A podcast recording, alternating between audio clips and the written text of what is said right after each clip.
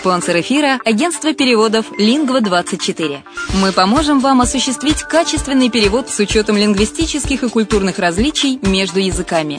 Наши профессионалы окажут самый широкий спектр услуг. Перевод любых европейских языков на языки СНГ и наоборот. Перевод с китайского языка, устный перевод, выполнение проектов под ключ, многоязычные сайты, инструкции к технике и оборудованию, графическая верстка, копирайтинг, контроль качества – Перевод максимально приближенный по смыслу к оригиналу. Лингва24. Соединяя ЕС с СНГ. Наш адрес в интернете lingva24.net. Почему граждане стран СНГ покупают недвижимость в Болгарии? Прежде всего из-за доступных цен на жилье. Цены на недвижимость в Болгарии самые низкие в Европейском Союзе. Чистая местность и мягкий климат. Зима в Болгарии мягкая, а лето не очень жаркое по сравнению с другими популярными у туристов местами. Отсутствие языкового барьера. Русский язык применяется при общении. Историческая и культурная близость. Родственная по духу культура, схожие обычаи и традиции. Страна привлекательна для пенсионеров. Болгария считается благополучным местом, где можно спокойно встретить старость. Простая и понятная процедура покупки. Широкий выбор объектов недвижимости. Доступные цены на проживание. Если принять средние цены на потребительские товары и услуги по Евросоюзу за 100%, то их уровень колебался от 48% в Болгарии до 138 в Дании, то есть самая дешевая страна Евросоюза – Болгария. Налог на недвижимость самый низкий в Европе, составляет от 30 до 100 евро в год в зависимости от размера жилой площади. Расходы на обслуживание тоже очень низкие. Возможность увеличения инвестиций. Учитывая нестабильную экономическую ситуацию в странах ближнего зарубежья, инвестиции в недвижимость перспективной динамично развивающейся Болгарии являются гарантией сохранения и увеличения капитала. Покупка недвижимости Болгарии обеспечит вам мультивизу. Вы сможете беспрепятственно находиться на территории Болгарии 90 дней каждые полгода. Кроме этого, у вас есть возможность получения права на долгосрочное пребывание или постоянное место жительства в стране, что практически невозможно в других странах Европы. Без сомнения, Болгария заслуживает вашего внимания и предлагает хорошие возможности для инвестирования. Главное не ошибиться в выборе недвижимости, а как это сделать, вам подскажет наша компания. Видеообзор болгарских комплексов смотрите на сайте reddefisline.xyz.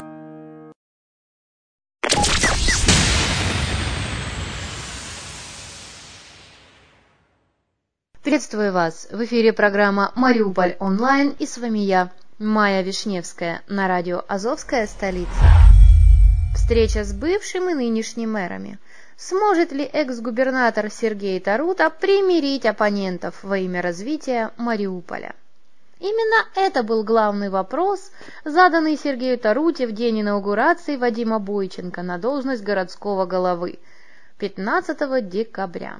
Противостояние между экс-мэром Мариуполя Юрием Хатлубеем и новоизбранным городским головой Вадимом Бойченко началось еще в период предвыборной кампании, достаточно грязной, как по мариупольским меркам.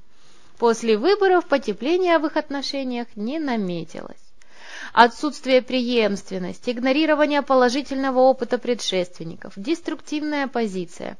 Все это может плохо отразиться на ситуации в Мариуполе, считает народный депутат Украины Сергей Тарута. Во вторник, 15 декабря, он встретился и с командой Вадима Бойченко, и с Юрием Хатлубеем, и представителями старого корпуса исполнительной власти. О его впечатлениях от встречи, конструктиве планах на будущее и поговорим. Далее приведены его слова. Так случилось, что именно сегодня я привез в Мариуполь итальянскую делегацию – мы обсуждали программу сотрудничества между Италией и Мариуполем. Договорились о создании полноценного консульства в нашем городе. Для Вадима Бойченко это стала первая международная встреча, так сказать, боевое крещение.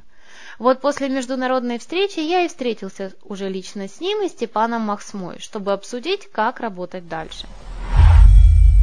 Я посоветовал им, прежде чем ломать, что-то построить. Уверен, что трансформация должна быть конструктивной. Все то лучшее, что наработано, должно остаться. Худшее – убрать. Я об этом и говорил с Юрием Хатлубеем. Юрий Юрьевич очень опытный хозяйственник. Его знания коммунального хозяйства Мариуполя бесценны. Их надо использовать. Я уверен, что он согласится поделиться опытом. Сейчас стоит задача создать молодую амбициозную команду и поставить себе амбициозные цели – предпосылки для их достижения есть. В свое время, когда Кихтенко хотел перевести милицию и фискальные службы в Краматорск, мне удалось не допустить этого. Во многом благодаря тому, что эти структуры остаются в Мариуполе, город сегодня перевыполняет план по налоговым поступлениям. То есть финансовые ресурсы есть. Чего у нас пока нет, так это четкой пошаговой программы модернизации Мариуполя. Что нужно сделать в этом году, что в следующем. Сегодня в Мариуполе есть несколько наиважнейших проблем. Первое – это безопасность. С точки зрения криминогенной обстановки, благодаря присутствию большого числа военных и силовиков, эти вопросы решаются. В целом же стабильность и безопасность в Донбассе будут зависеть от того, как будет реализовываться план по урегулированию ситуации с участием западных стран. Мне бы хотелось, чтобы процесс мирного урегулирования был более конструктивен, чем сейчас. В настоящее время он больше замораживается.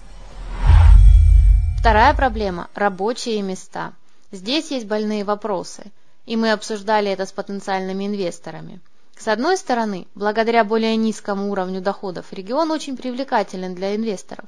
С другой, Донецкая область и Мариуполь для инвесторов сегодня – это зона риска.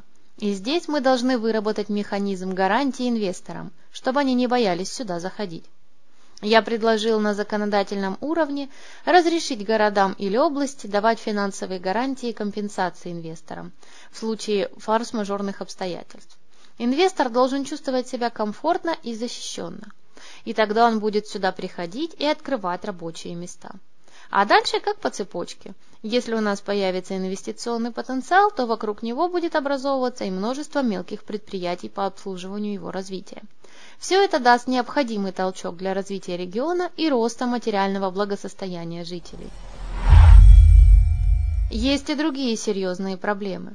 Например, судоремонтный завод и Азовмаш.